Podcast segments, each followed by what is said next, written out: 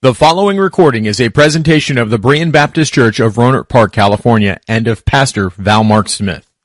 We are an independent Baptist congregation committed to the accurate presentation of the historical doctrines of the faith. We welcome you to visit our services anytime here in the Rohnert Park area. Good morning, everyone, and welcome to our service of Berean Baptist Church. Well, I'd like you to take your Bibles now, if you would, and open them to 2 Thessalonians chapter 3. And I want you to turn to this portion of Scripture because, of course, it is the foundation of our message today and of this subject in our series, Living in the Light of Christ's Return. Now, our subject is order in the church, and I want to speak to you about one of the essential parts of church life. Now, I'm very much aware that people have certain expectations when they come to church on a Sunday morning that perhaps they expect to hear a more evangelistic type of sermon because usually churches re- reserve Sunday morning for that type of preaching. But you've been around me for a long, long time now, and you know that uh, since we preach through the Word of God, chapter by chapter and verse by verse, I mean, most of the time that's the way that we're preaching that it doesn't always lend itself, the passage that you might be in may not always lend itself to an evangelistic type of sermon.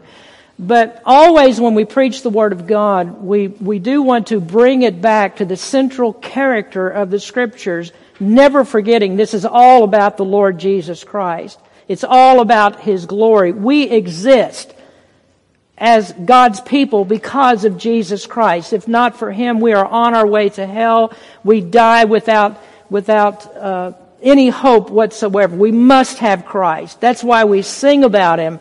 That's why we try to exalt Him in everything we do. So even in a sermon like we preach today, we are to find Christ. Well, this is an unusual subject for a Sunday morning, but it is, as I said, an essential part of church life and it's essential because the direction of the church should be, this is the direction the church should be headed uh, concerning the holiness of God's people as we wait on the Lord to return. This holiness is what we must concern ourselves with. Now in 1 John, John wrote that we are to live so as not to be ashamed when Christ returns. And his meaning is that Christ would come back and he would not find us thinking the way that we used to think and living the way that we used to live. But we are new creatures in Christ. We have a different mind. God saved us out of our sins. We're new people with new hearts. The Lord separated us from what we were before. He saved us to work for Him, to witness for Him, to be examples of Him, to model our lives after his image.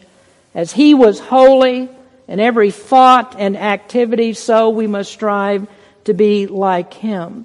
And this is the only way that we will be able to influence the world for Christ, and that is to be like Him. We can only influence people in the right way if we live according to the Word of God with the consistency and the holiness that exemplifies the life of Christ.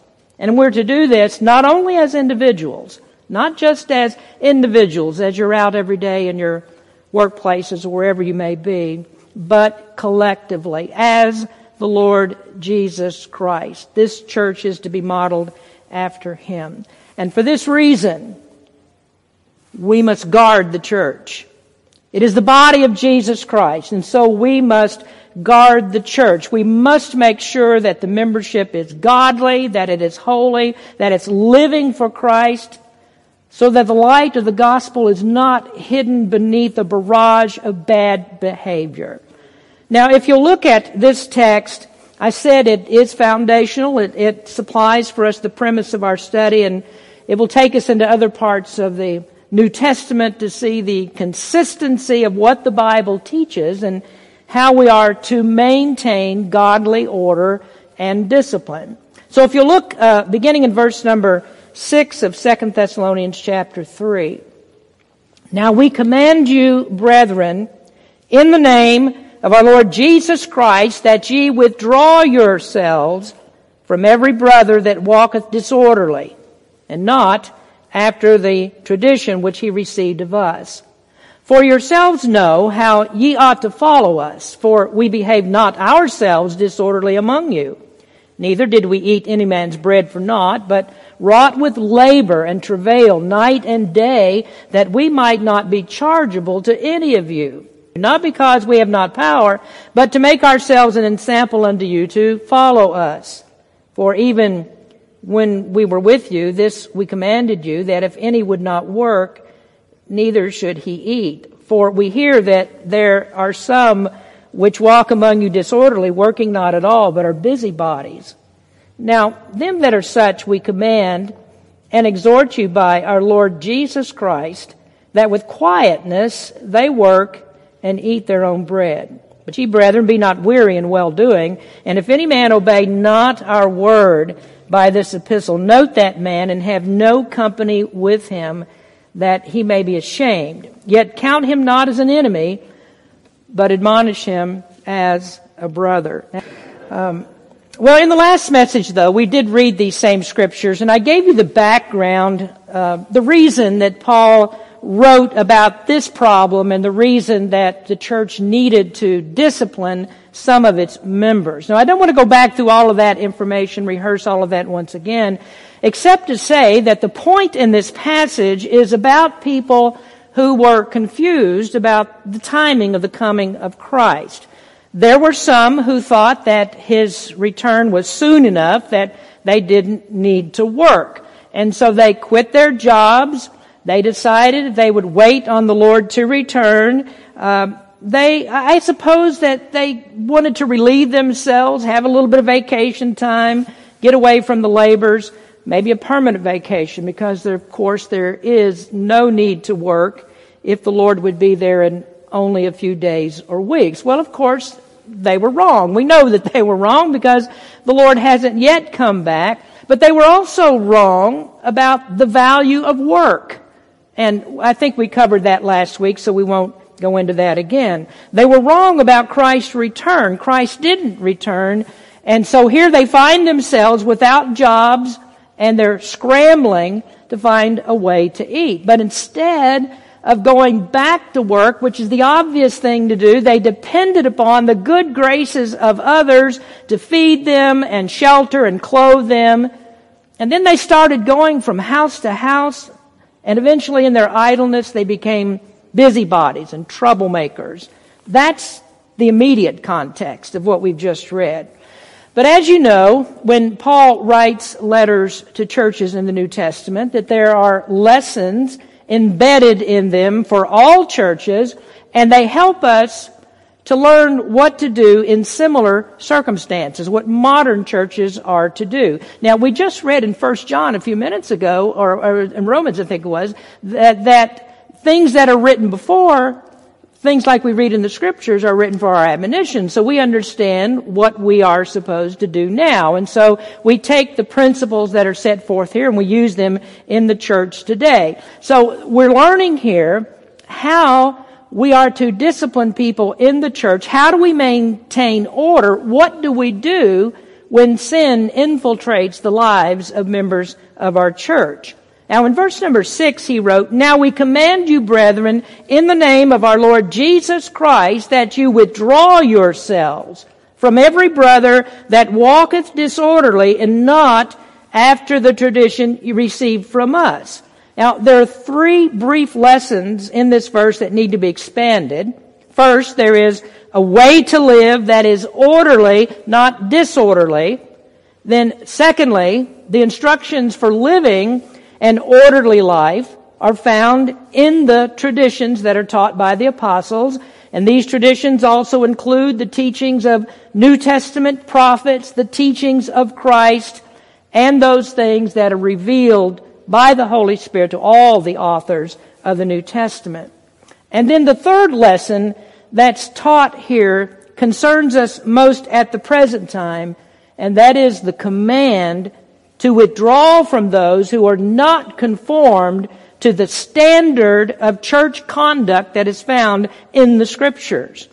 Now, in the last message, this is what I said that we need to learn in the modern age of the church. That first lesson that we need to learn is the command for conformity. The command for conformity. In a world that's always telling us to be individualistic and that what we want is the most important, that we should stand up for our rights, that we are to do things our own way, we decide our own destiny, we are to do what we think is true for us, no matter how that affects others. And with that mindset, people reject the Bible's teaching of conformity.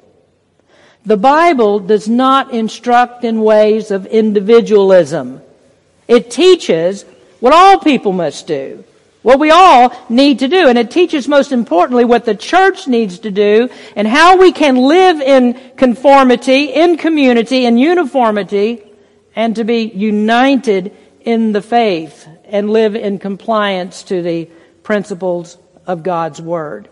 Now, the result of that is that we will not be starkly different from each other, but rather we will be like each other.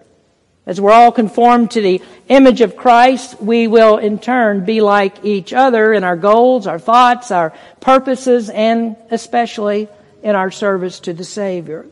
Now, Paul strictly commands in this passage that those who are out of order, those who do not conform, and those who are not alike and united in the determination to be holy and to follow Christ, they're to be put out of the church. There is no room for sin in the church. There is no room for anyone to deny the authority of the church and not to walk in the instructions for God's people, for New Testament churches in the Word of God. So first, among all of us, there has to be this agreement to conformity. We must be a unified body. And there is no reason, there isn't any excuse for anyone not to conform because conformity is the way of Christ. This is His church. This church is His church. And we all must be conformed to Him. Now, if you are a member of Berean, your agreement when you became a member is that you would conform to the Bible's standard of Christian living. And so when you hear me preach against sin, when we talk about the evil that's going on in the world today and, and so many different attitudes that people have about what's right for people to believe and it doesn't match the Word of God, well, we're going to preach against that. We'll stand against that because we can't be conformed to Christ unless we take on the morality and the directions and the commandments of our Lord Jesus Christ and live strictly by those. And so as members of the Berean Baptist Church and coming into the body of Christ, we all consent to this. We all come together in agreement. This is the way that we will live. Now what I want to talk to you about today is this process of discipline, not just today, but as we go on. What does that mean and how does that affect our church life? What was, must we do to be a complete body that is conformed to Christ's image? And then how are we to deal with offenders, those who decide, well, that's just not the way that I'm going to live. So we're going to talk about, secondly, today, the discipline of the disorderly. The discipline of the disorderly. What is the issue when we speak of discipline. Now, last week I told you discipline is not at all about punishment. Discipline does not equal punishment, but rather discipline is about sin and about its holiness, or its opposite, which is holiness. God's people are called to holiness. And God expects me and all preachers of His Word to preach about holiness. That, that ought to be one of our main subjects to preach about the holiness of God's people. And this is because the Lord is seeking a pure church.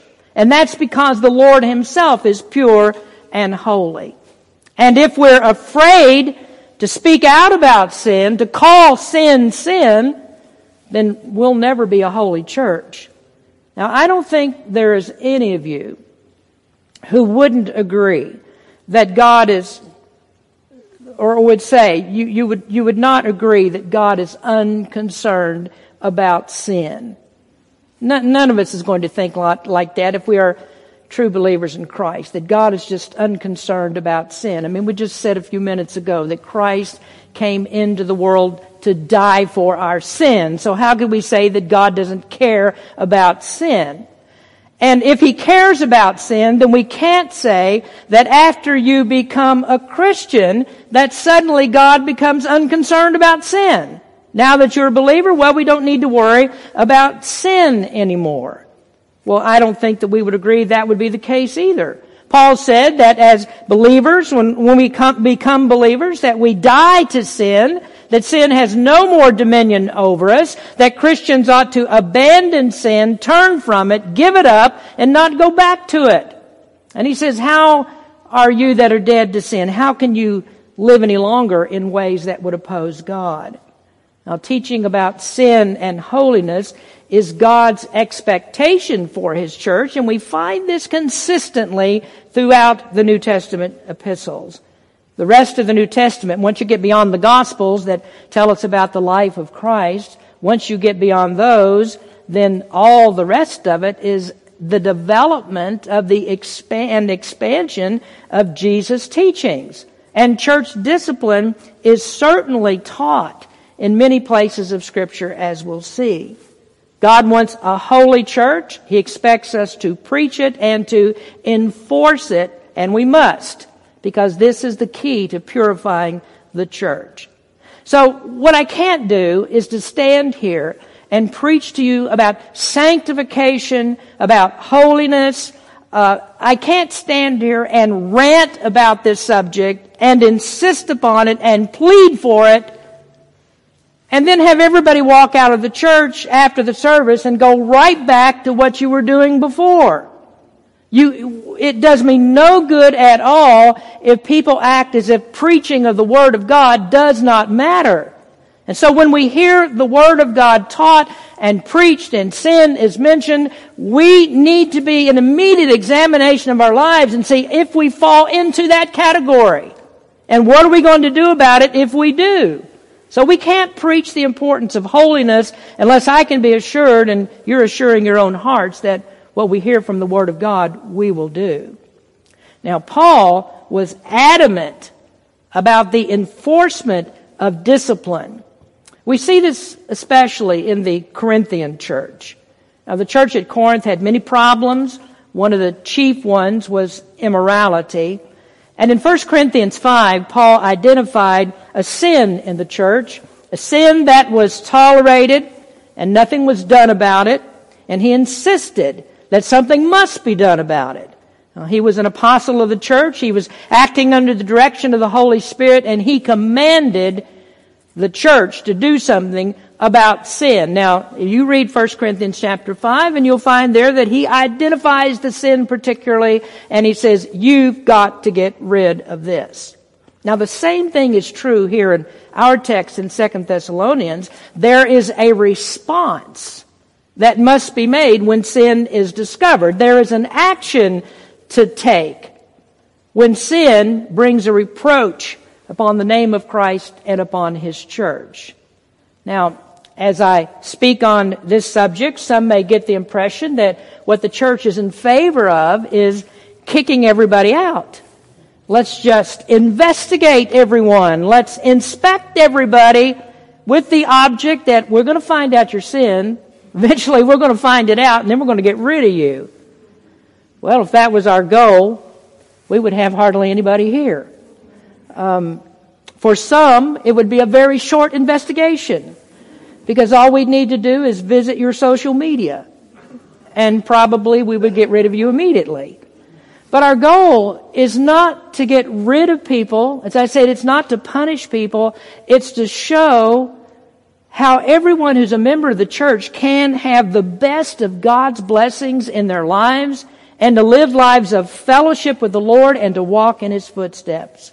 That's where Christians should be. And if that's not what we want from our church, then why are we here? We, if we're not in agreement with getting sin out of our lives, then there's a serious question about whether we really know the Lord. Now we're going to talk about the treatment of offending brothers and sisters, but I just want you to know that God is serious about this subject. And there are churches that are in shambles because they aren't serious about it. They're unholy. They're not examples for the cause of Christ. The people have not been taught to live holy lives and to rid the church of sin. Now, perhaps the ultimate in your face passage on the identification of sin and the enforcement of discipline and the effect that it has on the church is found in the case of two offenders in Acts chapter 5. Now, I'd like you to turn there, if you would, please, as we'll read this amazing, frightening passage about sin in the early days of the Jerusalem church. Some of you already know what we're going to talk about, Acts chapter 5. And we'll look here at verses 1 through 11.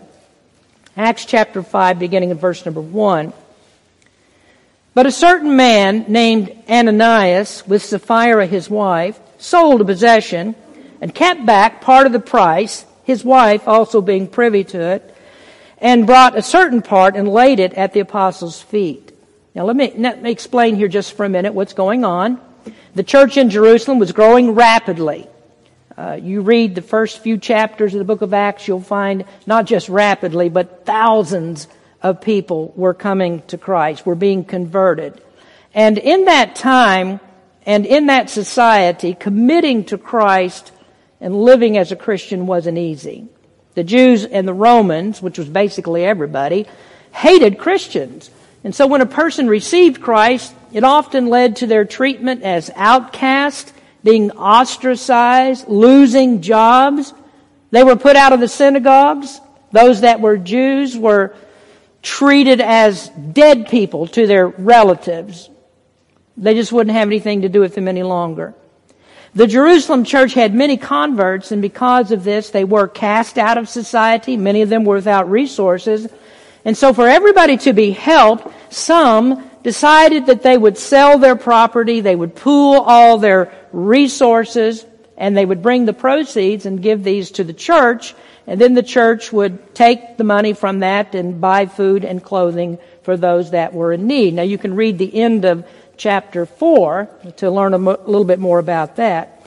So what we're talking about here are not people like the had the problem in Thessalonica. You remember in Thessalonica we've discussed how there were many that would not work. They weren't willing to go to work and that caused a problem in the church. Well, these are not people that would not work. These were people that could not work because they were thrown out of their jobs and so they wanted to live for Christ. They wanted to be consistent in their lives for Christ. So they couldn't stay in their workplaces. They were thrown out. And so what the church decided to do and what they rightfully decided to do because of love for each other, that they would gather to themselves all that were in need and help them. Well, Ananias and Sapphira were two members of the church that agreed they would sell their property and give all the proceeds to the church. But there was a problem with this. They were hypocrites. They said that they gave all, but they didn't give all. Husband and wife conspired to tell a lie. Verse number three says, But Peter said, Ananias, why has Satan filled thine heart to lie to the Holy Ghost and to keep back part of the price of the land? Whiles it remained, was it not thine own? And after it was sold, was it not in thine own power? Why hast thou conceived this thing in thine heart? Thou hast not lied unto men, but unto God. Now Peter said, Ananias, there, there is no requirement for you to sell your land. The church is not telling you that you must sell your property and give the money to the church. And then he said, if you do, there is no requirement that you must give it all. You can keep part of the money if you want. You can give 50%, 75%, give less than that. No one has insisted that you give it all. But the problem is that they had vowed to the Lord that they would give it all, and they pretended that they had, and they tried to look big, like they're the great philanthropist, and they're saying, look at what we gave, look at the example we are, look at this huge sacrifice. We have given so much to the Lord. And they were proud and boastful of it. They were deceitful. They didn't give all. They pretended. And they represented that they had, they were selfish, and what they wanted was recognition. And they lied about it. But the Holy Spirit revealed to Peter what they did. Verse number five. And Ananias, hearing these words, fell down and gave up the ghost, and great fear came on all them that heard these things. And the young men arose and wound him up and carried him out and buried him. It was about the space of three hours after when his wife, not knowing what was done, came in. And Peter answered unto her, Tell me whether you sold the land for so much. And she said, Yea, for so much. Then Peter said unto her, How is it that ye have agreed together to tempt the Spirit of the Lord? Behold, the feet of them which have buried thy husband are at the door, and shall carry thee out. Then she fell down straightway at his feet and yielded up the ghost. And the young men came in and found her dead, and carrying her forth, buried her by her husband. And great fear came upon all the church, and upon as many as heard these things. This is what you call serious church discipline. There's no playing around with this one. Uh, God struck them dead. Now, the people got the picture. They understood. They, they saw with vivid reality that God does not like sin in His church. And the purpose of this discipline was, as we see here, to strike fear in the hearts of people because of sin. Now, some of you might think, why would you mention this on a Sunday morning? Why would you do this now? Don't you know that we have visitors and this will drive people away from the church? Why do you talk like this when there's a church right down the street and they're talking about fellowship with everybody and anybody? And they, they're, they're, they're having parties. They're having a love in down the street. Well, I, I preach this because I want everyone to know that we are a church that is serious about what we preach. We're not playing church. It's our job to preach the gospel so that people can hear and believe the message of Jesus Christ. And we are serious that when the Holy Spirit comes into a person's heart that He changes them, and there's evidence of that work of the Holy Spirit. If that hasn't happened, then we haven't accomplished the purpose of what God wants us to do here. Uh, people aren't being saved if there isn't a change in people. So if we tolerate sin and we don't live what we preach, if we don't enforce the standard of righteous living that we find in the scriptures, then the cause of Christ is lost. Dr. John Dagg, an old 19th century Baptist theologian, said, when discipline leaves a church, Christ goes with it.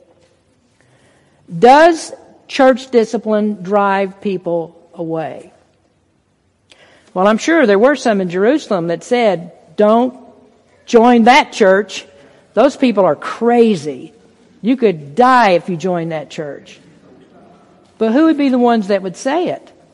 Well, they would be false professors, people that didn't intend to, to give up any sin, and, and those, those people, I mean, are, are those the ones that we want in the church? Do we want people in the church who won't give up sin? Is that what God wants in His church? Does He want a church that's filled up with people that are unconcerned about sin and holiness? We must keep remembering this. Christ died to put away sin. So do we want a church filled up with unregenerate people that love sin more than they love Christ? And this is the real problem why people don't come to Christ. They love their sin. They love to do what they do and don't care about consequences. They love sin more than they love Christ. But this question still remains. Does church discipline drive people away? The answer is no. I'm, I'm sure that it made some people who wanted to join the Jerusalem Baptist Church to think long and hard before becoming members. Only the saved and committed would want to become members of the church. Church discipline does not drive away those who want to serve Christ with a humble spirit and surrender all to the lordship of Christ. Now verse 11 says that great fear came upon all the church. So you can mark this down that people thought twice about their sins, whether they were hidden sins or open sins. Otherwise, they thought twice about sin. But then just look a few verses down your page at verse number 14. And believers were the more added to the Lord. Multitudes, both men and women. And this tells me that when we get serious about preaching about sin, about God's Word, and enforcing the Word, that God will bless His church. That God will purge the church, enabling it to be a glorious church, and that He will grow His church with true believers. False ones don't stick around for discipline. But the true ones recognize and admit their sins and they come back for fellowship. Now, what we've read here in Acts chapter 5 is a case of God acting and setting an example for what we must do. I'm not talking about killing people. He doesn't want us to kill members of the church. Sometimes I would like to, but he doesn't give me that authority. But sometimes this is what God will do. He will miraculously purge the church like he does in Acts 5. And we see the same thing happen in 1 Corinthians chapter 11. There it says that some of the people in the church got sick and some of them died, and it's because they'd made a mockery of the Lord's Supper. So sometimes God may work miraculously with discipline. He may still work that way today, but the ordinary way that church discipline is affected is through the activities of the membership as we enforce the righteous standards of God. That's how it's normally done. Now, returning to this text, we see that discipline is a biblical concept. We find it repeatedly in the scriptures. And if the church ignores this, then we ignore it to our peril. We are to do all the Lord commands. You can't ignore this any more than you could ignore any other of God's ordained activities for the church.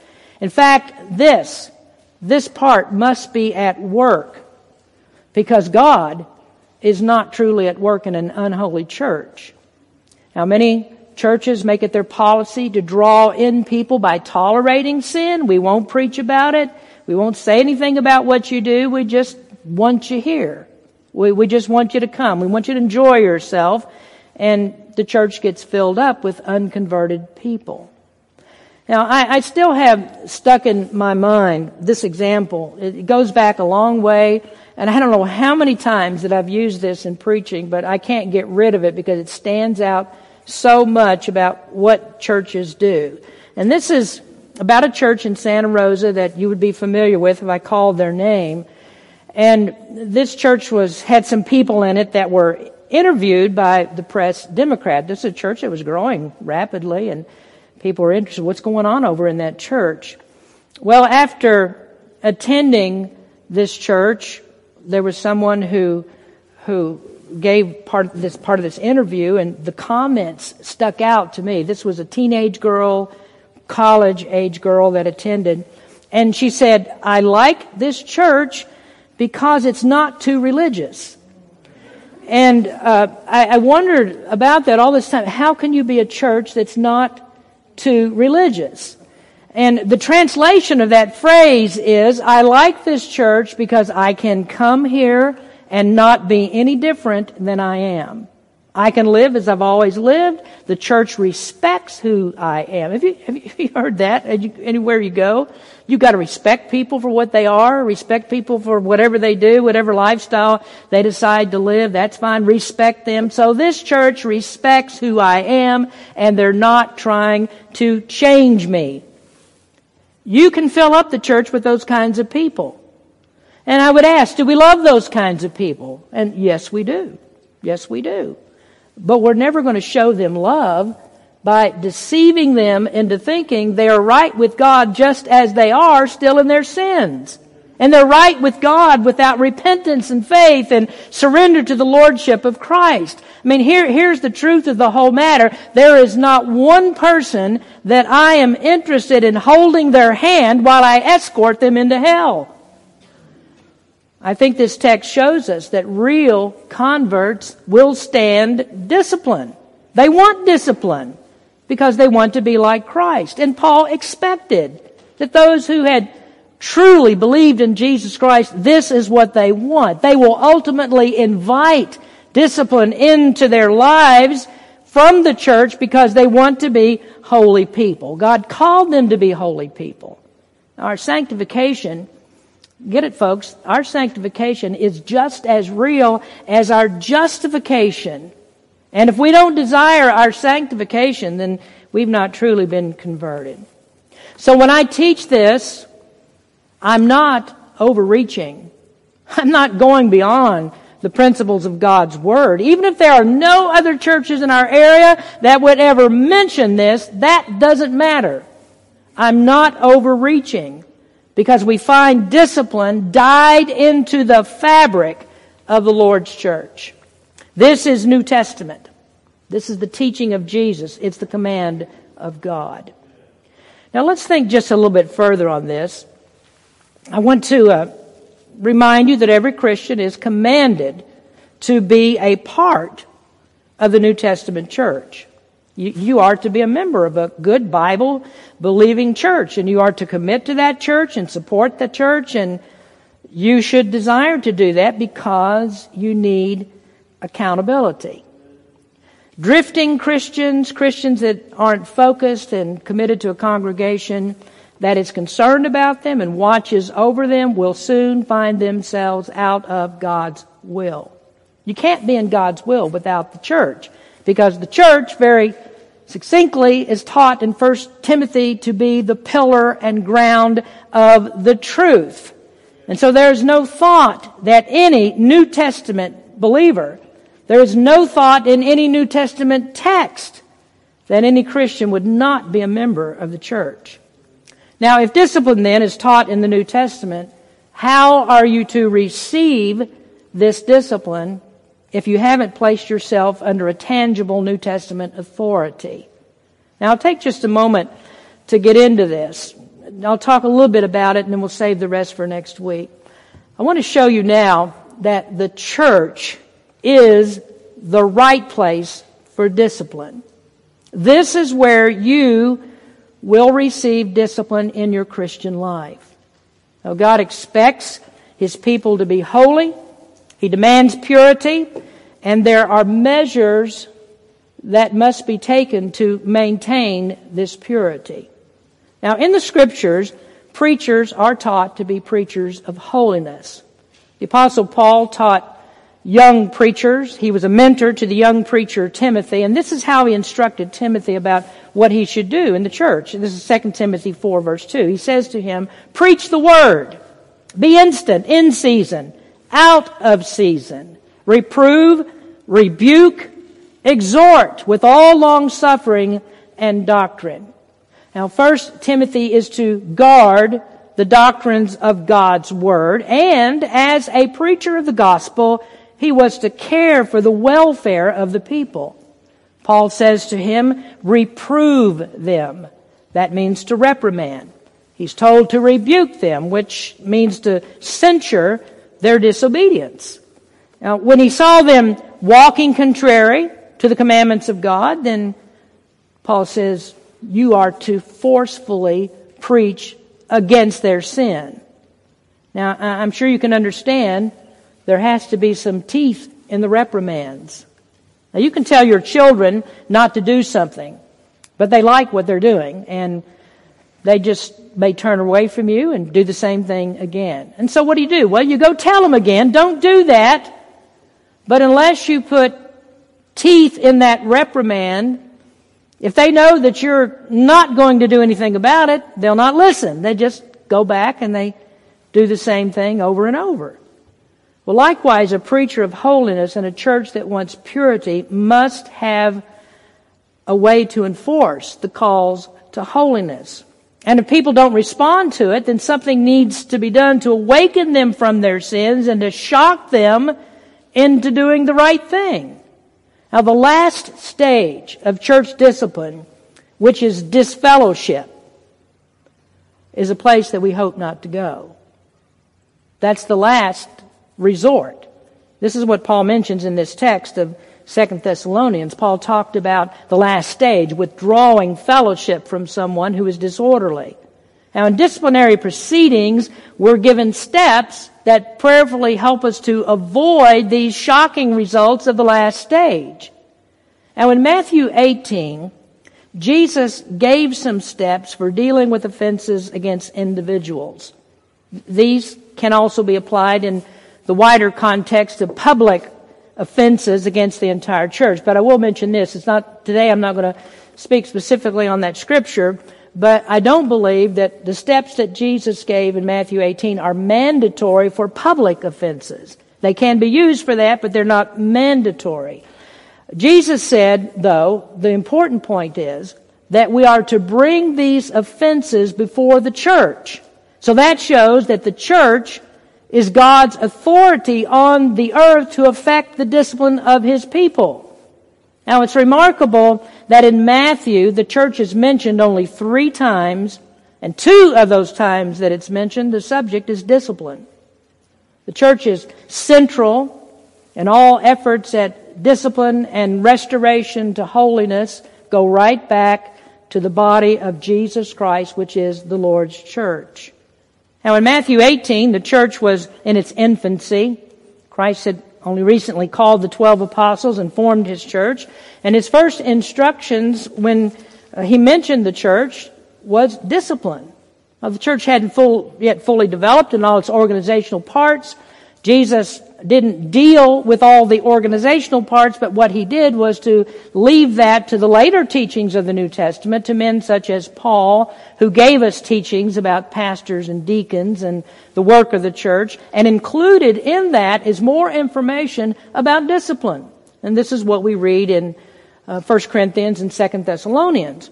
But again, in Matthew 18, we find this primitive form of the church. It's not yet fully developed. And it's most interesting that the first teaching of the church was about its founder. That's Matthew 16, 18. We would expect that. That's fully, we expect, fully expect that. It, it, the teaching would be Jesus Christ founded his church. But who among us would expect that the second thing that Jesus would mention about the church was discipline?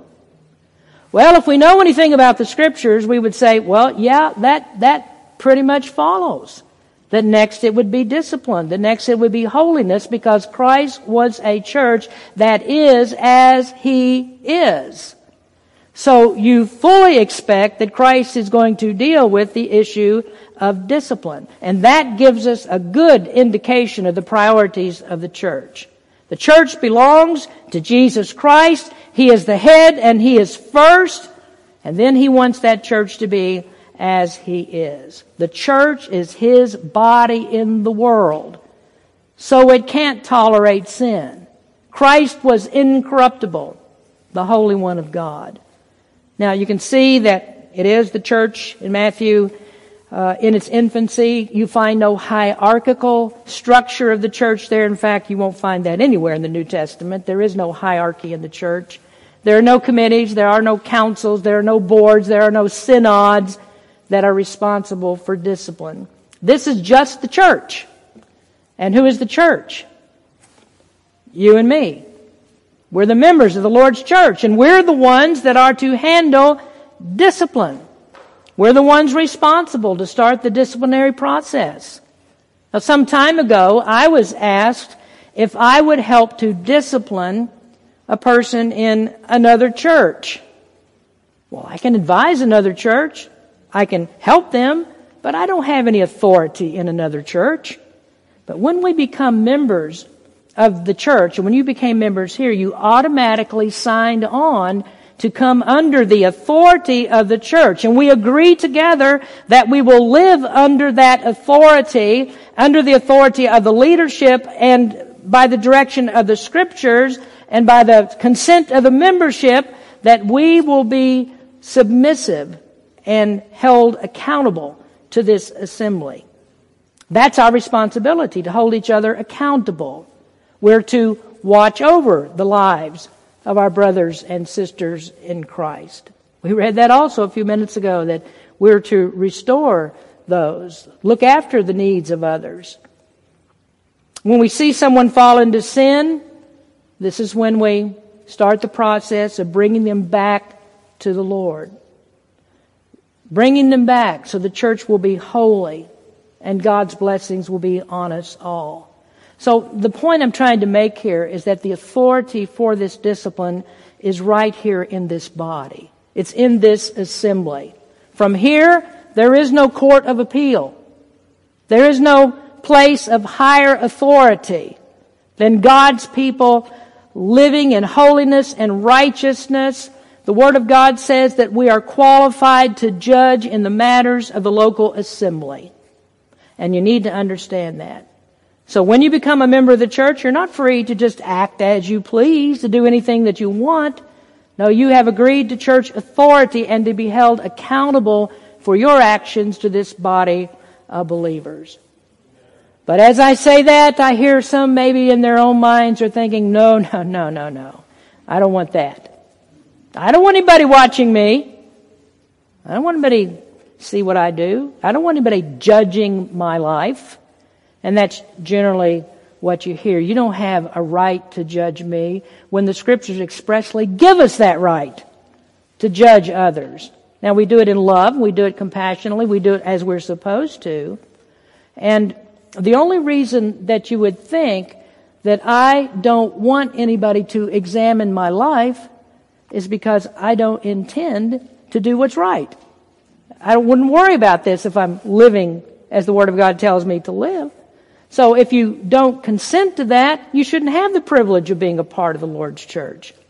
So I think we've established this. The Lord's church is the right place for discipline. When people are born again by the Spirit of God, they are commanded to be baptized. That's obeying the Lord's command to be baptized. And when we are baptized, we enter into the fellowship of the church.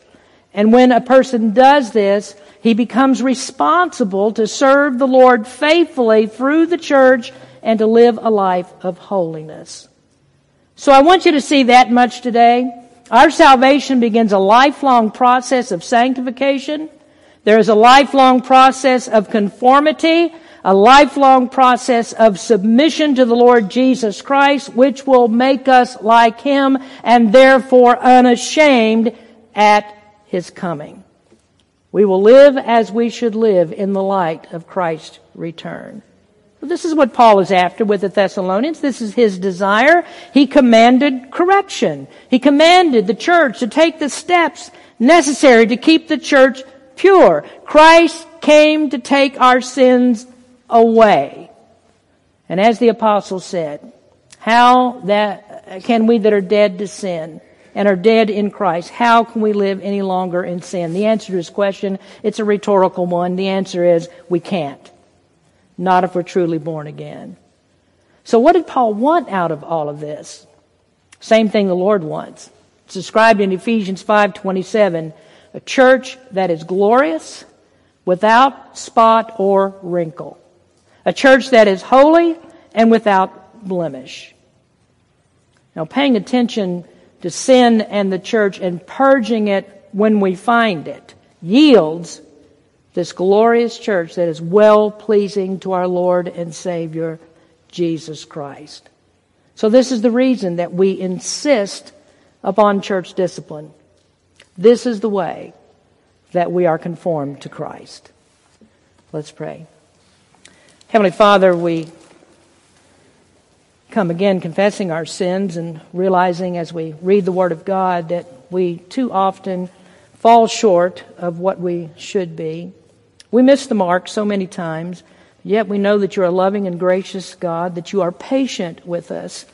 And when we have this true desire that we want to be like you, that you help us with that, that your Holy Spirit is here to guide us, direct us, and then the way that you work effectually in our lives is through the church of the Lord Jesus Christ. Brothers and sisters who care about us and concerned about how we live and whether we receive the blessings of God. And we do this collectively. We, we do it, none of us has authority over any other except as we are in the body. Lord, we thank you for, again, for Jesus Christ who saved us and sanctifies us. And we just pray, Lord, every day we would be conformed to your image. Thank you, Lord, for what we've heard from your word today.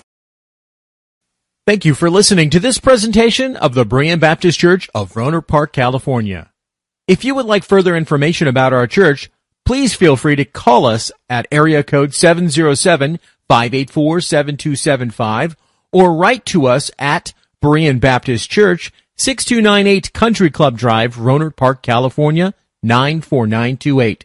Additionally, you may visit us online at www.bbaptist.org.